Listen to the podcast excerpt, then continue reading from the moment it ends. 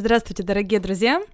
А, вещаю вам уже с другого города, не Сантьяго, хотя Новый год провела именно там. По сути, Новый год я не праздновала, потому что здесь жара, а, нет э, такого э, духа новогоднего, мало друзей, честно говоря, людей, с которыми хотелось бы отметить этот праздник. Да, и как я поняла, они его так сильно не отмечают, как мы. По сути, опять собираются, едят мясо, и одни и те же разговоры. Единственное отличие — это фейерверки. Это единственный день году, когда разрешается запускать фейерверки, но опять же только специализированным командам. А фейерверки такие же, как у нас. Чем запомнился Новый год? Тем, что Сантьяго вымирает. 31 декабря на улицах никого нет совершенно. Все закрыто. 6 миллионов населения, говорят, да? И никого нет. Просто никого. Это как какой-то кадр из э, фильма постапокалипсического. Та же картина и 1 января, и 2 января. Сантьяго мне поднаскучил, и я решила познакомиться дальше со всей страной Чили и полететь на юг. Добираться автобусами не вариант, потому что страна очень длинная, и чтобы добраться хотя бы до какой-то местности с другим климатом, надо потратить часов 10-12. А билет на самолет стоит порядка 50-60 долларов. Так как я брала в последний момент, цифра оказалась несколько выше, но тем не менее, если вы берете за две недели, вы можете уложиться в сумму в 60 долларов, полететь с Сантьяго в город Вальдивия, город на юге Чили, туристический, популярный, о котором сейчас и расскажу. Но сначала о багаже. Очень удобно, что даже в такие как low-cost перелеты входит багаж до 23 килограмм. Не так, как в Европе, где надо обязательно, ну как не обязательно, но в большинстве случаев доплачивать за отдельную сумку. Здесь это включено, поэтому вот 60 долларов, и вы через полтора-два часа уже в совершенно другом климате. Если Сантьяго засушливый, то здесь много зелени и озер. Очень красиво, и эта местность популярна экотуризмом. Здесь люди приезжают, чтобы сделать трекинг, хайкинг или порыбачить. Сам городок небольшой. Официальное население 100 тысяч человек. Но, как здесь говорят, когда приезжают туристы, уже 200 тысяч, а когда учебный год, все 300 тысяч, потому что в городе 5 университетов, и как для такого городка солидное количество. Но, тем не менее, город ничем не примечателен. Честно скажу вам, похож вот мне на какой-то курортный город Азовья. Я не была в железном порту, но по фотографиям вот мне похоже. Такие же заброшенные постройки невысокие. Или есть, конечно, особняки, которые немножко не вписываются а, в стилистику. Но в основном город одноэтажный, двухэтажный, простой, а, такого деревенского плана, а, частные дома, домашнее хозяйство, коровки, лошадки, все как положено в селе. Впервые в Чили и вообще в Южной Америке я увидела чистую воду в реке. Здесь есть река, как и во многих городах, в которых я была, но везде эти реки грязные. Неимоверно. Почему-то местные жители не задумываются о том, что не надо сбрасывать отходы. Однако здесь река чистая и процветает рыболовство. Много рынков, где продают разные виды мидий, рыбы, например, сальмон. Вот сейчас как раз у них сезон с ноября по февраль. Пожалуйста, даже турист может приехать и порыбачить. Для этого нужна лицензия, которая стоит недорого. А, можно и без нее. Многие так тоже делают. И лицензия включает э, в себя возможность рыбачить и выловить до 4 штук рыбы. Рядом с рынком, на котором я была, были тюлени. Их было так много, где-то, не знаю, 6-7 больших, жирных. Они лежали, грелись на солнышке и издавали смешные звуки. Это было необычно видеть, просто вот так вот посредине города, потому что этот рынок был в центре города, по сути.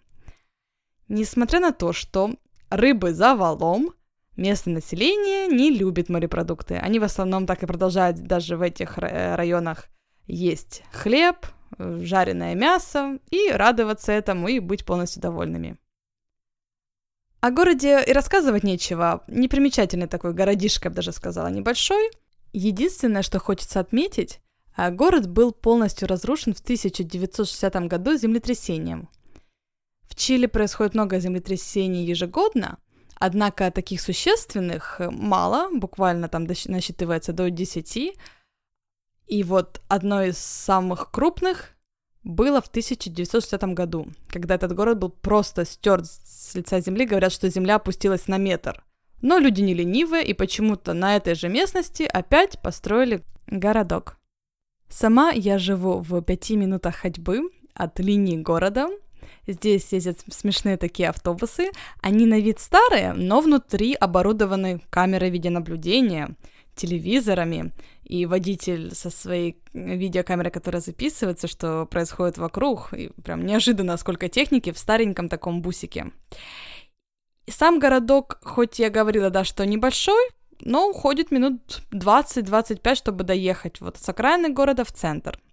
Люди заходят, выходят очень медленно, вот так как это все происходит, пока водитель остановится, пока люди зайдут. Еще бывает, музыканты заходят и начинают играть на гитаре или гармошке и петь.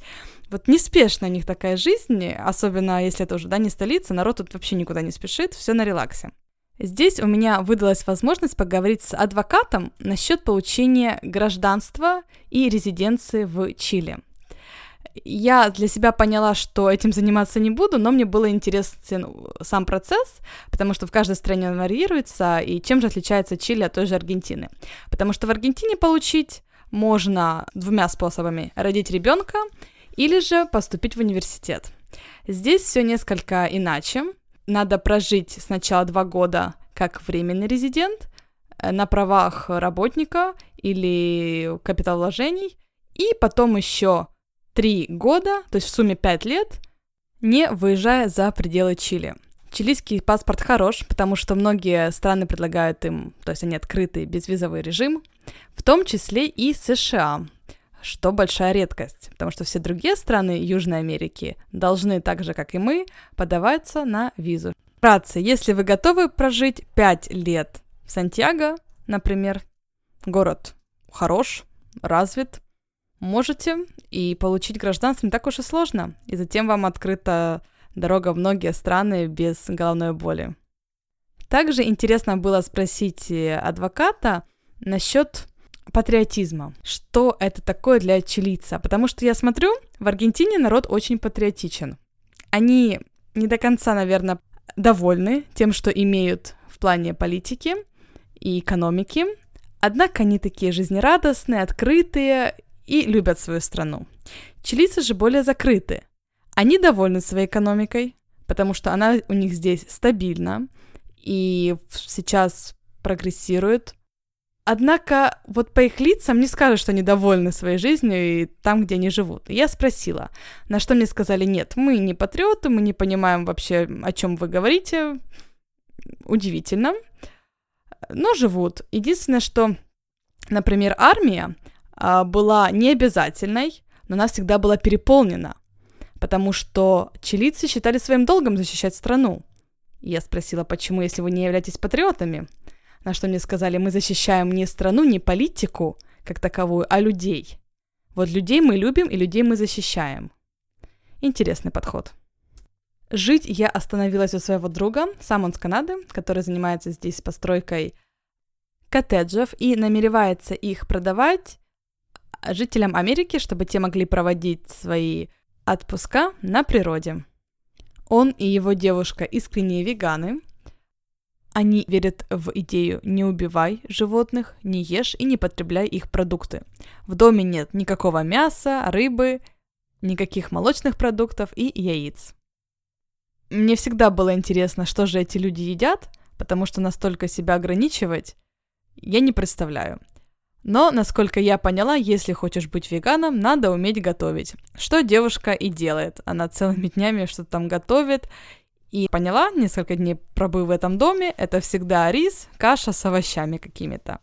Едят хлеб, на что я спросила, так в состав хлеб входят яйца? Нет, мы нашли, где хлеб пекут без яиц, поэтому мы можем потреблять хлеб, и мы его потребляем много белого хлеба. Вот буквально пару часов назад она получила посылку э, с Америки, в которой были специальные продукты для приготовления ее веганской кухни, а также орехи. Вот орехи могут есть веганы, и проблема в том, что в Чили, помните, я говорила, нельзя ввозить орехи, поэтому ее посылка была задержана на границе В течение двух недель осматривалось, проводились анализы, нет ли там каких-то бактерий, чтобы можно было пропустить эти орехи внутрь страны. Вот сегодня она получила и очень довольна этому, потому что говорит, что здесь кэшью не продается. И что еще интересно, что здесь все орехи, если и продаются, они будут жареные или солью. А вот просто не приготовленные, как у нас говорят, сырые, найти проблематично. А для них это целое событие – поесть орехи приготовленные уже, пожаренные или сырые. Другая интересная вещь с орехами в том, что, насколько мы знаем, э, многие орехи, которые мы имеем в наших странах, привезены с Южной Америки непосредственно, э, такие как бразильский орех, макадами и другие. Однако здесь они не продаются. То есть кроме миндального ореха и арахиса я других и не видела. Но это мы переживем, не так-то важно. Наконец-то я выбралась за пределы города Здесь, как оказалось, в Альдиве существует такая проблема, как дожди. Не то чтобы проблема, но они идут очень и очень часто. И если выезжать за город, хотелось бы, чтобы было солнышко, погода благоприятная, и этот день я ждала, наверное, дня 4-5 перед тем, как наконец-то он наступил. Фишка в чем? Чили находится ниже экватора, и я сейчас нахожусь южнее намного, а чем южнее, тем холоднее, так как тем ближе к Антарктике. И здесь сейчас погода в то время как в Сантьяго плюс 30, здесь где-то плюс 15, плюс 16 и дожди. Однако, наконец-то, вчера выдался солнечный день, и я поехала посмотреть собственность своего друга на дорогие ему, в прямом и в переносном смысле, гектары земли. Красивая местность, зеленая, хвойные деревья, океан. Он сам ждал погожего денька и захотел заснять свою местность. У него был дрон и сферическая камера. Интересные новые технологии, с которыми я раньше не встречалась вот так прям воочию. Я видела, например, летающего дрона в небе, однако никогда не была свидетелем непосредственно запуска и приземления, потому что, насколько мы знаем, это самые сложные моменты любого полета. Э, было интересно увидеть, что есть такой как прибор, куда подключается мобильный телефон через USB кабель, и на экране мобильного телефона вашего смартфона видно все, что видит сам дрон, его камера. Запуск и посадка прошли гладко. Со стороны вообще кажется, что это очень легко. Я думаю, чтобы научиться так вот э, аккуратно управлять им надо время. Однако, допустим, в Чили не надо никаких лицензий. Если в Европе обязательно надо получить лицензию перед тем, как вы запустите в небо дрон, и это будет вам стоить около, насколько я припоминаю, 200-300 евро, здесь этого нет. Просто вы покупаете тот же дрон за а, от суммы от 200 до 1000 долларов и упражняетесь.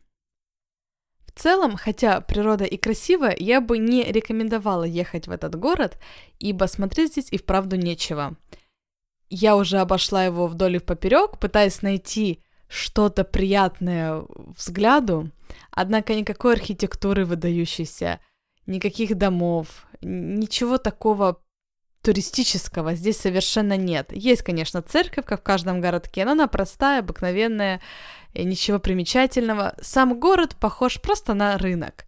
Улицы полны магазинами с всяким китайским барахлом. Южнее я ехать не собираюсь, потому что холодно, мне и здесь холодно, поэтому возвращаюсь обратно в столицу, а оттуда на север. Другая совершенно природа, потому что другие климатические условия. Это уже будет пустыня Атакама, начало ее. Говорят, что похоже на Марс. Посмотрим, что увижу там. Хотя пока наверняка не решила. Вот таким выдался скучный город. Никакой активности здесь по сути нет. Все туристы идут гулять в парк и в ботанический сад. Есть река, по ней вас могут провести и показать окрестности, те же леса, тот же парк. Сегодня увидела детей в реке на падале. Это такая доска, на которой стоишь и веслом гребешь, и так медленно перемещаешься по водной глади. На этом фантазия у местных закончилась, как и у меня. Не знаю, что еще рассказать вам об этом городе. Спасибо, что сегодня были со мной, и до скорого!